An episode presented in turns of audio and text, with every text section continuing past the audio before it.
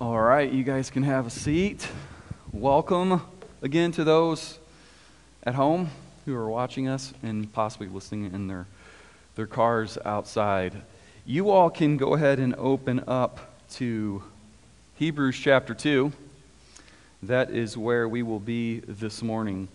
And as you open up to Hebrews chapter 2, what a world we live in. I would like to say that what we're seeing now and what has been happening is something new. But unfortunately, this has been happening since sin entered the world. And just on a side note, we just sung about this God who in Hebrews 2, which we're not going to get there this morning, you have to come back Thursday night or watch Thursday night as we unpack the rest of chapter 2 of Hebrews. Bless you. Greg had mentioned it earlier that Jesus, God's Son, the supremacy of the Son over all angels, all prophets, everything, was made perfect through his suffering on the cross, and he's crowned with honor and glory to bring many sons to glory. Right? Like this, this offer is available to all people. No matter their skin color, no matter their religion, that in Christ, when He becomes your Savior, you put your faith and trust in Jesus. From whatever background you come from, rich or poor, city or country, North America, South America, he do, He's done a work to bring His sons, and ladies, don't get confused that it doesn't say daughters.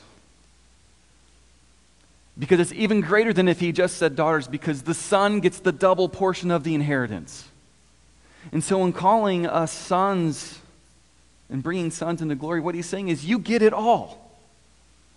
You get it all. And this has nothing to do with our genealogy, nothing to do with where we grew up, what street we live on, what grades we made, what job we have, what color of skin, how much melatonin is in our skin whether we vote one way or the other. I can't help but remember Jesus saying that he will, they will know you are my disciples by what? By love.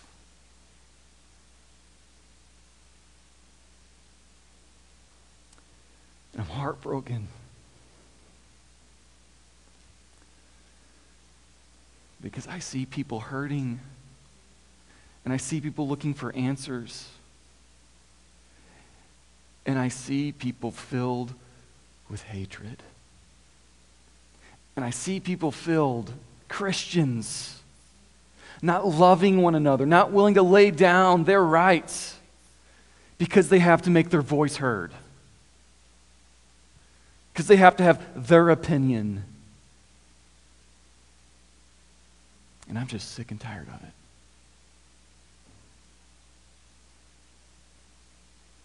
We're called to love. Why? Because Jesus loved us, because he brought in many sons. Not just Western Christianity, not just the white suburbs, but regardless of your background, Greek or Jew, slave or free, he brought us in. Now, I wasn't planning on sharing that with you, but the Lord just laid that on my heart. Because as I'm worshiping and I'm seeing God bringing his people, and today what we're talking about is drifting away. And oh, what a reminder it is that so many in the church have drifted away. That our allegiance is first to the King and to his kingdom. Our allegiance is to Jesus first, no matter what. And if we would believe that, I think we would see our world change. So, intro number two. you ever forgot something? Are you a forgetful forgetful type of person? Uh, who in here and at home has, has lost their keys? And if I would pull you, where did you find your keys? You, you might say, well, in the ignition. The last place you looked. I don't know how many times I've lost my keys and end up finding them where I didn't think they were because that's where I left them. But if I have this hook in our house and if I just hang them up when I come home, just hang them up, they're always there, right? But we're a forgetful people. How about your, if you wear glasses? You ever forget your glasses and like can't find them? Where are my glasses at? Right? How many of you have had them like on the top of your head? and you are looking and you just don't know where they're at, and then you're like, wait a minute. I've got a better story than that. I've probably shared this before, but I work with a guy named Mark, and, and uh, he's a good friend. And uh, I was working with him um, in construction, and he was wearing glasses, and, and he was all of a sudden frantic. Rob, Rob, I can't find my glasses. And he's looking around. And I'm like, I'm like, okay. And I start looking around because, like, you know, in construction, if they're on the ground, you step on them, they're kaput, and you're in trouble. If you can't read a tape measure, it's really difficult to do your work. And, and so we're looking around. I all of a sudden I just look at Mark. And I said, Mark, I found your glasses. and he looks at me, he's like, Where are they? I'm like, You're wearing them. Not, not on the top of his head, he was wearing them. I said, Maybe it's time for a new prescription. Um, it. We're a forgetful people. We forget things all the time. We forget names. We forget our grocery list, right? Like you have your groceries, you know, and you, you get out of the car. I live literally five minutes from Frikes. And I get there, I'm like, what did I come here for?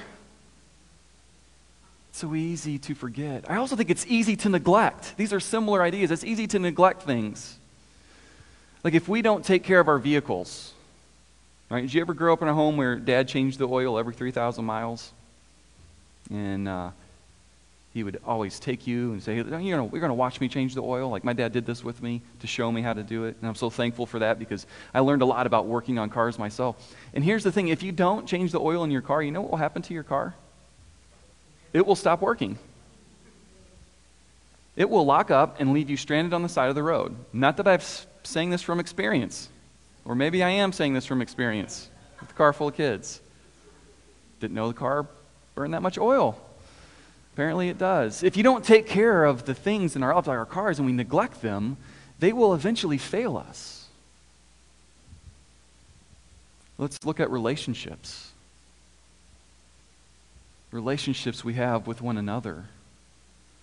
Like they require work, right?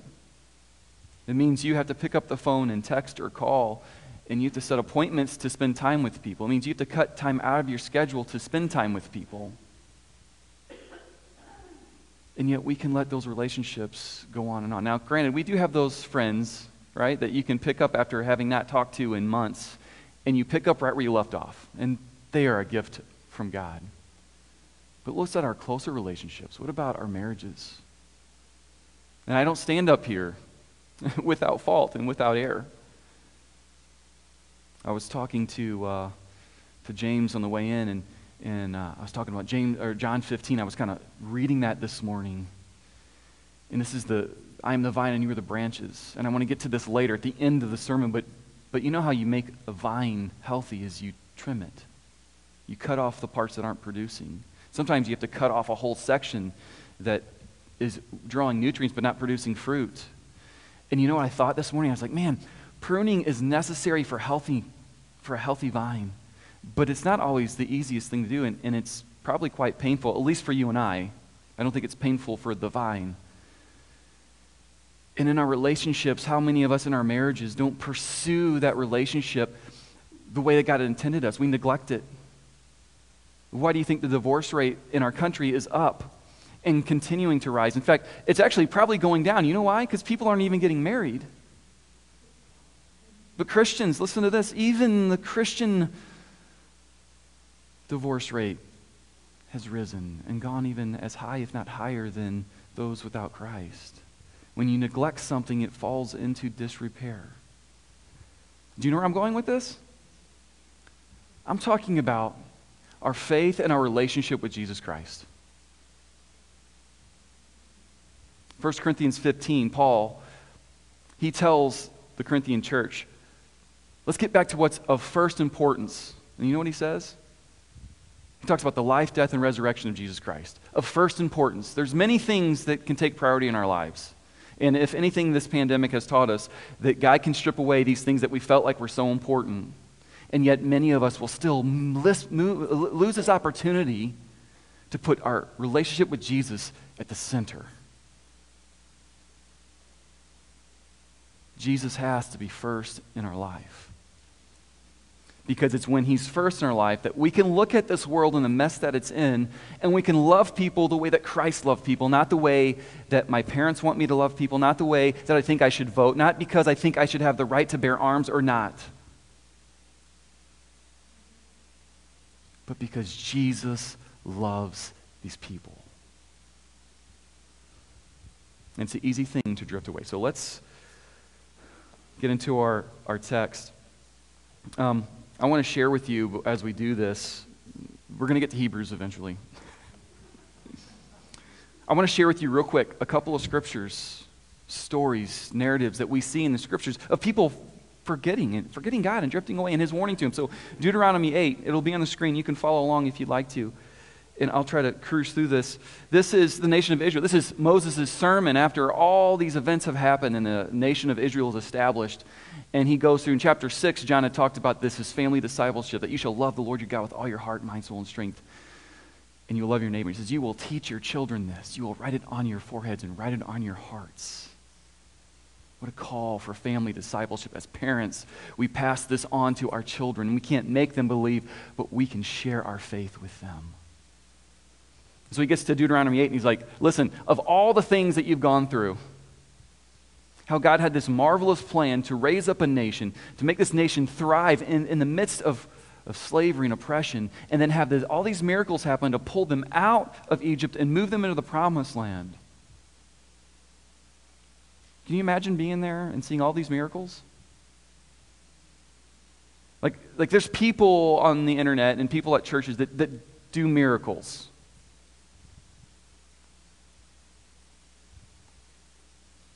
I say that very hesitantly. But can you imagine seeing this staff turn into a snake before your eyes? Can you imagine seeing this plague come across? And, and the, the, the worst of all the plagues, the death of the firstborn, and you see all of Egypt howling in the wind because they're in so much pain because their firstborn was gone, and firstborn of everything. And then after this, you're moved out of Egypt and they're, they're bearing down on you. And what does God do? You're afraid. You're up against the sea, and here comes an army, and you have no weapons. And God opens the sea, and you cross the sea, and He collapses the sea on the Egyptians. And then He's with you in the desert, and He leads you by fire at night and smoke in the day. Amazing things are happening. And yet, here's what happens in Deuteronomy. Moses reminds them listen, this is a reminder to you and I too. Deuteronomy 8. Verse 1, he says, The whole commandment that I command you today, you shall be careful to do, that you may live and multiply, and go in and possess the land that the Lord swore to give to your fathers. And you shall remember the whole way that the Lord your God has led you these 40 years in the wilderness, that he might humble you, testing you to know what was in your heart, whether you would keep his commandments or not. And he humbled you, and he let you hunger and fed you with manna and you did not know, nor did your fathers know, that he might make you know that man does not live by bread alone. Have you heard these verses before? But man lives by every word that comes from the mouth of the Lord. Verse 4 says, Your clothing did not wear out on you. Wouldn't that be nice? As a parent of teenagers, or one teenager, and I just bought shoes last month, and he's already outgrowing them. I relate with this. It says, Your foot did not swell these 40 years. Know then in your heart that as a man disciplines his son, the Lord your God disciplines you. So you shall keep the commandments of the Lord your God by walking in his ways and by fearing him. For the Lord your God is bringing you into a good land, a land of brooks of water, of fountains and springs, flowing out in the valleys and hills, in a land of wheat and barley, of vines and fig trees and pomegranates, a land of olive trees and honey, a land in which you will eat bread without scarcity, in which you will lack nothing a land whose stones are iron, and out of whose hills you can dig copper. And you shall eat and be full, and you shall bless the Lord your God for the good land he has given you. It's a lot of good things going on, isn't it? After all God's already done, he's saying, listen, don't forget, remember me, because look what all I'm going to do. Like, this is the story of America, if I can be quite honest. And now it's not, but it's very similar in nature, isn't it? Let's go on. He says, Take care, verse 11, lest you what? Forget the Lord your God by not keeping his commandments and his rules and his statutes, which I command you today. Lest when I have eaten and are full and have built good houses and live in them, and when your herds and flocks multiply, and your silver and gold is multiplied, and all that you have is multiplied, then your heart will be lifted up, and you forget the Lord your God. Let's just pause there for a second. The problem with the United States, which I'm, I'm love. My dad served, my grandpa served. I'm thankful that we can sit here this morning in worship and freedom and not have to worry about anything happening to us. The problem is, we don't need God.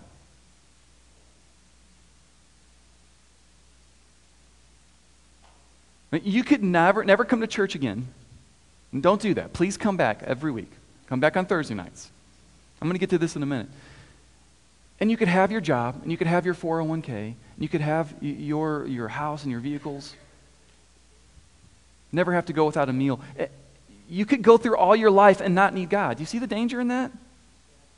Do you see that the life of the Christian is often one of suffering and struggle? Why? Because God has a way of making us rely on Him and not on ourselves. You see how easy the Israelites drifted away that God had to say, Don't forget. Who is the giver of all these good things?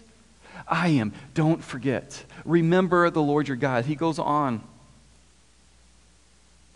And he says, Don't and forget, don't forget the Lord your God, who brought you out of the land of Egypt, out of the house of slavery, and who led you through the great and terrifying wilderness with its fiery serpents and scorpions, and thirsty ground where there was no water, who brought you water out of the flinty rock, who fed you in the wilderness with manna that your fathers did not know, that he might humble you and test you, to do you good in the end. Verse 17 Beware lest you say in your heart, My power and the might of my hand have gotten me this wealth. You shall remember the Lord your God for it is he who gives you power to get wealth, that he may confirm his covenant that he swore to your fathers, as it is this day. And, you for, and if you forget the Lord your God and go after other gods and serve them and worship them, I solemnly warn you today that you shall surely perish. God had to remind the Israelites of all the things that He did for them. Don't forget the Lord your God. You will have a great nation. Don't forget the Lord your God. And guess what happened? They forgot him. And guess what happens for you and I? We forget him. Revelation 2, let's jump ahead here. This is to one of the churches in Revelation, the church in Ephesus, which Paul planted, which no longer exists to this day. Church in Ephesus, he writes this in Revelation 2:1. To the angel of the church in Ephesus write, the words of him who holds the seven stars in his right hand, who walks among the seven golden lampstands. Verse 2. I know your works, your toil and your patient endurance, and how you cannot bear with those who are evil, but have tested those who call themselves apostles and are not, and found them to be false. I know you are enduring patiently and bearing up for my name's sake, and you have not grown weary. But I have this against you that you have abandoned the love you had at first. Bible is full of warnings for you and I to not forget our God. And not because of all the things that he so graciously gives us, but because of his son that he gave you and I to bring us into life, to give us the full inheritance. David Platt, he's a pastor and he shares this story, which I will paraphrase and absolutely butcher. You can look it up on YouTube. And he talks about how he was in seminary and he had no money. He says, I had no income, no cash flow. nothing in the account. But I was engaged, and my, my bride, my bride to be, was, was a teacher. And guess what? She had a savings, she had a full time job, she had cash flow. And he said, I was standing there getting ready to say I do, and she comes in, and I'm thinking, wow, what a beautiful bride. And the moment that they put their rings on their fingers and they made their vows to each other and they said, I do. He said, Guess what? I had cash flow. I had a savings account with money in it. Because when the two became one, when they united their lives together, all that she had was his and all that he had was hers. And he says that in Christ, the inheritance we talk about, that he gives us his inheritance, he brings us into his inheritance. Like you're you don't have a cash flow. You don't have a bank account. You don't have savings. You're not even in seminary. Yet you're the bride of Christ. And the bridegroom brings you in, and all that he has, you have. That's amazing. That's wonderful. God is so good. So we are warned not to abandon the love that we had at first. You remember that moment that you knew Christ was your Savior? Like, I love new Christians. Like, when someone comes to Christ and, and they have been walking far from the Lord, and God gets a hold of their heart and they just surrender to Him, like, you can't keep them quiet. Like, they want to tell everybody. They want to read the Bible all the time, pray all the time. And it's so exciting. Do you remember that moment in your life? And then what does life do? It's hard. Struggle. It's not easy. And you get bitter and you get resentful and you get hurt and you put up your walls. And you wonder, God, if you are there, then why? And you struggle in your prayer life and you pick up the Bible and, like, I'm not even sure what, what this means. I'm going to try to read it. And yet we slowly drift away from our first love. Now we get to Hebrews. The author of Hebrews, writing to this church full of Hebrews. And if you want to open a Christian coffee shop, I say this is a great name Hebrews. Just, you can take that and run with that. And he's writing to the Israel nation these Israelites who have become Christians and are struggling with is Jesus the Son who's greater than the angels and the prophets who we held so high? And he writes to this church full of Jewish Christians. And he has to remind them. He says this Hebrews 2, verse 1. Therefore, we must pay closer attention to what we have heard, lest we drift away from it. For since the message declared by angels proved to be reliable, and every transgression or disobedience received a just retribution, how shall we escape if we neglect such great salvation? It was declared at first by the Lord, and it was attested to us by those who heard, while God also bore witness by signs and wonders and various miracles and gifts of the Holy Spirit distributed according to his will. So, if you remember what John preached last week, go back and listen to it again and again and again. You'll see that what he tried to unpack was all this nature of Christ in the first chapter of Hebrews of who he was. Now, he was greater and more supreme than all others before him, that he was indeed the Son. In fact, Hebrews 2 is the first moment we see the name Jesus. Because we have to establish his sonship first and then we say it's Jesus. And they're looking back at all the Old Testament scriptures and how they all are fulfilled in Jesus. He says, if what you believed about God was delivered to you through angels, and the angels that God used to speak to the prophets, and they would write down like the Ten Commandments that Moses got from the angel, if you believe those to be the law, and you believe the prophets who God spoke to to deliver the law to you, and that's how you receive salvation, now that one's greater than those is here. If you neglect it, it's even, it's even worse, right? It's one thing to reject Christ, but I think it's even worse to ignore him after you have tasted the goodness of God, to walk away. And so he's warning us. Therefore, because of this great salvation, one that we couldn't imagine, we couldn't picture, we could never come up with, but God did, and He did it for you and for us in Christ. He says we must pay close attention. Right? Like when you buy a piece of furniture or a car part, now, guys, you have to, you have to know, we don't read directions until after we put it together and we feel like, I got a few more bolts left here. It's not quite working right, right? We have directions and we have to read through those directions to know exactly how to put things together to make them work. And we have God's book here showing us this. We have to pay close attention. You know why we have to pay close attention? Because there are people out there who claim to know Christ, yes, I'm going to say it, and are false prophets, who are false witnesses.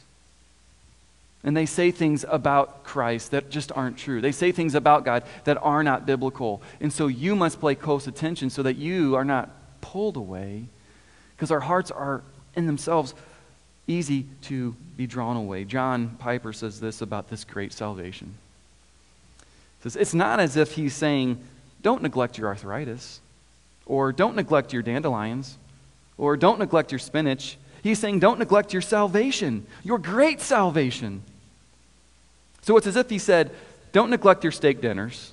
Don't neglect your cancer healing therapy. Don't neglect your sunrises and sunsets. And don't neglect your Butterfinger blizzards or your new baby smile or your Rocky Mountains or your Boundary Waters breezes under the full night sky or your safe, warm bed.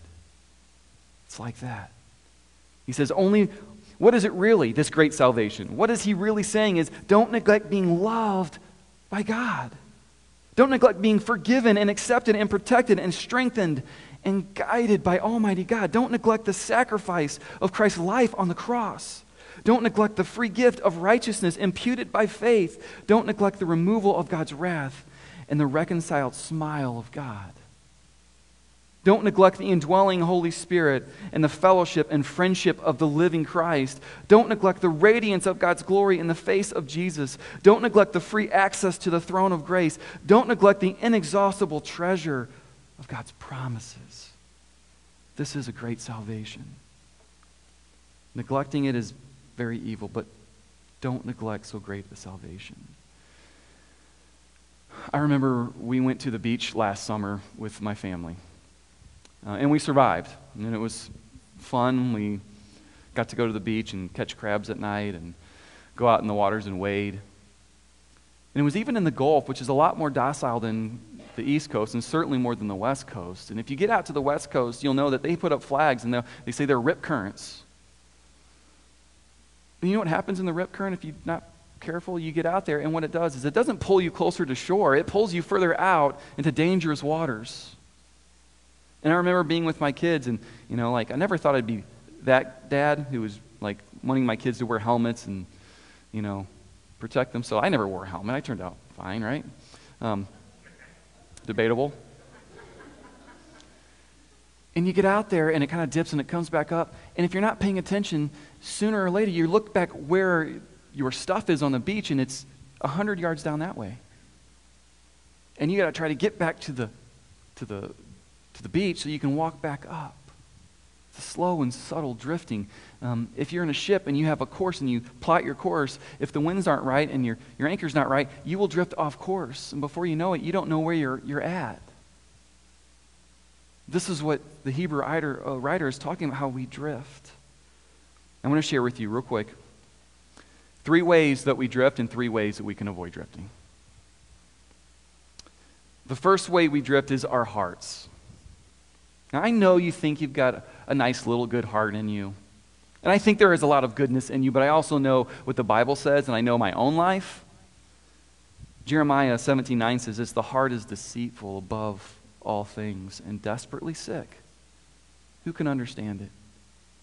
And I want to say, No, that's not right. And then I go home and I'm me, and I'm like, It is right. Martin Luther said that the heart is an idol factory. meaning that it's, we're so quick to put things on the throne which Jesus surely and rightly should sit, even good things. You see, our hearts sometimes aren't longing for the things of God, they're longing for the things of this world.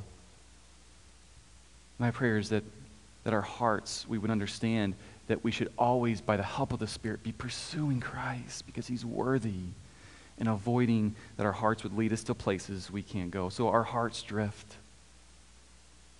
And I would ask, where has your heart been drifting lately? Someone, some person, something, some idea. Where's your heart drifting? The second way we drift is our minds. Right? Our minds can wander and they can look into certain things. And it's very closely connected to the hearts, but I remember what Paul wrote to the Romans in chapter 12, verse 2. He says, Do not be conformed to this world. And I see a lot of conformity. I see a lot of churches that look just like the world. I'm not going to apologize for Jesus. I'm not going to apologize that He is the reason we're here. And I to know that my mind sometimes likes the things of the world. Do not be conformed to this world, but what? Be transformed. It's a metamorphosis. It's the same word that we get when you put a caterpillar and it goes into a cocoon. And then just a couple weeks later, what happens? It sprouts these beautiful wings and it flies away. We are to be transformed by the renewal of what? Our minds. We have to continually, by the power of the Spirit and His Word, renew our minds. And why is this important? That by testing, you may discern what the will of God is what is good, acceptable, and perfect. Doesn't that sound good? Wouldn't it be nice if you could make those decisions every day of your life? Good, acceptable, and perfect? I know I would. The third way that we drift is our very lives. And I'm immediately go to Hebrews chapter 10. And I'm not going to preach on this because someone will preach on this this summer. But it's so important because here's what he says to this church. He says, And let us consider how to stir up one another to love and good works. We are to stir one another up, encourage one another, not neglecting to meet together, as is the habit of some. You know, you stop coming and gathering for church, you start drifting. But encouraging one another all the more as you see the day drawing near. There's beauty in community, there's beauty in gathering of the saints for worship. And then he says in Acts 2:42, the beginning of the church, they devoted themselves to the apostles' teaching, and the fellowship, and to the breaking of bread and the prayers. Does that sound familiar to anyone? So something like you have done recently, maybe last week, maybe in this very day last week. So I jumped ahead. This is how we keep from drifting. It's also why we drift. We don't gather. How do we keep from drifting? We keep from drifting from gathering with the church. Right? If you go on our Facebook live feeds, everyone's like, Good morning, I miss you, right? Like, there's this, this fellowship that only comes by, the, the, by being united to Christ, that in Him we have all things together, and so we're united and we care about one another. So, how do we keep from drifting? We keep from drifting by gathering together for worship. Again, Hebrews 10 comes to mind that we wouldn't just abandon the gathering, that we would make it an important place. No, church doesn't save you, but church edifies you and it sanctifies you. And it's one of God's primary ways to disciple and teach you and grow you in your faith. And it's not just me or Sean or John or Alan preaching to you, it's you praying for one another, asking about your week, knowing one another that comes to worship. So we keep from drifting by gathering and devoting ourselves to the apostles' teaching. The second way we keep from drifting is we have to be people of the word. We have to be creatures of the word. Like God has spoken, right? What we learned last week. And how has He spoken? Through this. You want to know God? Read this. You want to know His will for your life? Read this.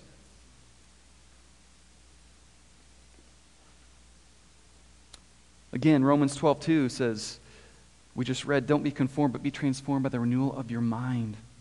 How can you test and discern what the will of God is if you don't know the will of God?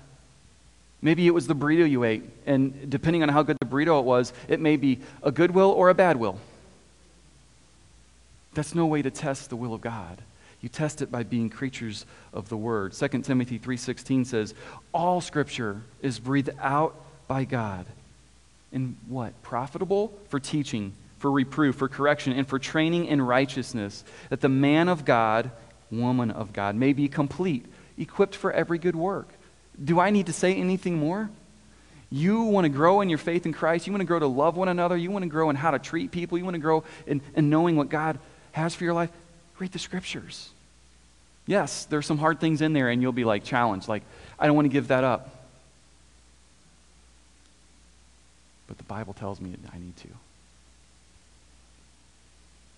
We have to be creatures of the word. I remember Psalm 119 memorizing this as a, a kid, the, the couple verses before it. Talked about how can a young man keep his way pure? By storing up your word in my heart. Psalm 119 says, I have stored up your word in my heart that I might not sin against you. We have to be people of the word. And the third thing, I'm going to leave you with this. How do we keep from drifting? I wrote down marveling at the love of Jesus. Marveling at the love of Jesus. Like, we have to mentally go there. We have to connect the dots. But connecting the dots in our mind of what, Christ, what God did for us in Christ should also lead our hearts in praise and in worship and in gratitude and thankfulness. And we just don't sit and marvel at the love of Jesus. We marvel at so many things. Game six, 2011. That was wonderful. A year ago from Friday, do you remember what happened on that day, sports fans? We won the cup. We won the cup. I've watched those videos over and over again. My kids are like, Dad, you're watching the Stanley Cup finals again? I'm like, Yes, I've never seen this before. Makes me happy.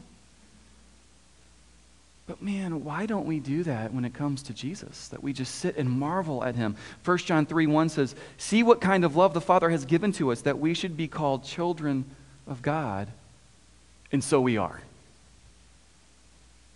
Did you understand you were an enemy of God before your life in Christ? You were not a child of God. You were created by God, but you were not a child of God. You were an enemy of God. And you stood opposed to him and you rebelled against him, and there was a price to be paid. And even if it would cost you your life, it wouldn't be enough. Jesus. And so we sit in that moment and we're thankful, Jesus, you did it. And now I'm not just an enemy and I'm not just a friend of God, I'm more than a friend. I get the full inheritance. You get it all. Like John said last week, he who takes the Son takes it all.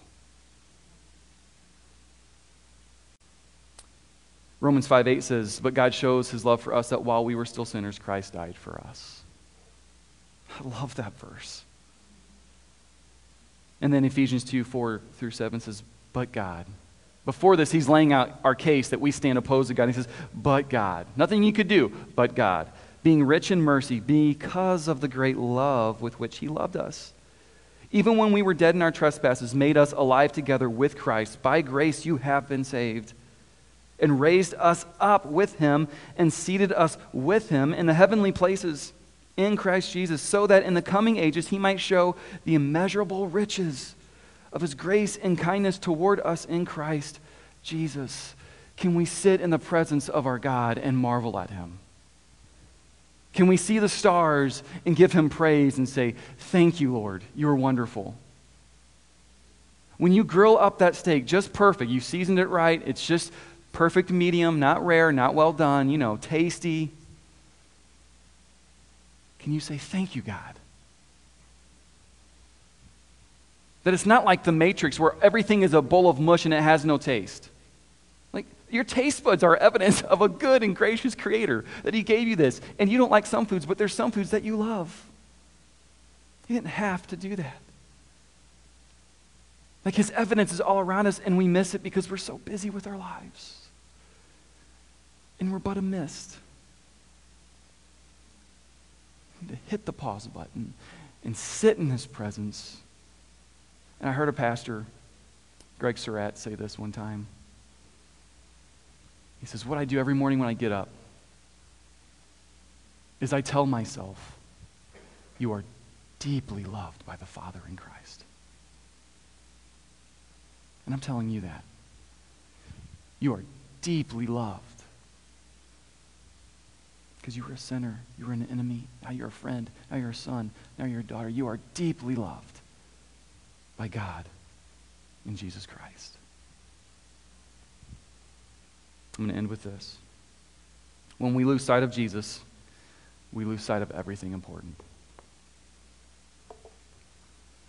Let's not ignore the goodness and graciousness of our God. Let's not ignore His word. Let's not ignore His church. Let's not ignore our community that desperately needs Christians to go out and love them where they are.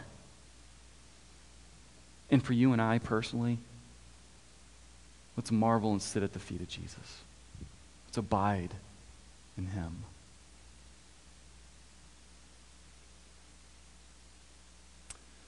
Let's pray. God, thank you. Lord, that you are such a God that created a way for us not just to punch our ticket to heaven, Father, not just to live in heaven, God, but get the full inheritance with Christ. And Lord, it's nothing on what we have done based on what we can do or should do. It's based on what Jesus did for us. It's amazing, Father. I pray that you would help us guard our hearts and our minds and our very lives in drifting away and putting other things on the throne of our hearts. God, I pray that we would taste your goodness every day, that we would know we're deeply loved by you. And that would be the motivation, Lord, to cling to you, to fix our eyes on you. And Lord, by the help of your Spirit, we'll persevere. God, we pray this in Jesus' name. We're thankful for him and all you've done. In his name that we pray. Amen.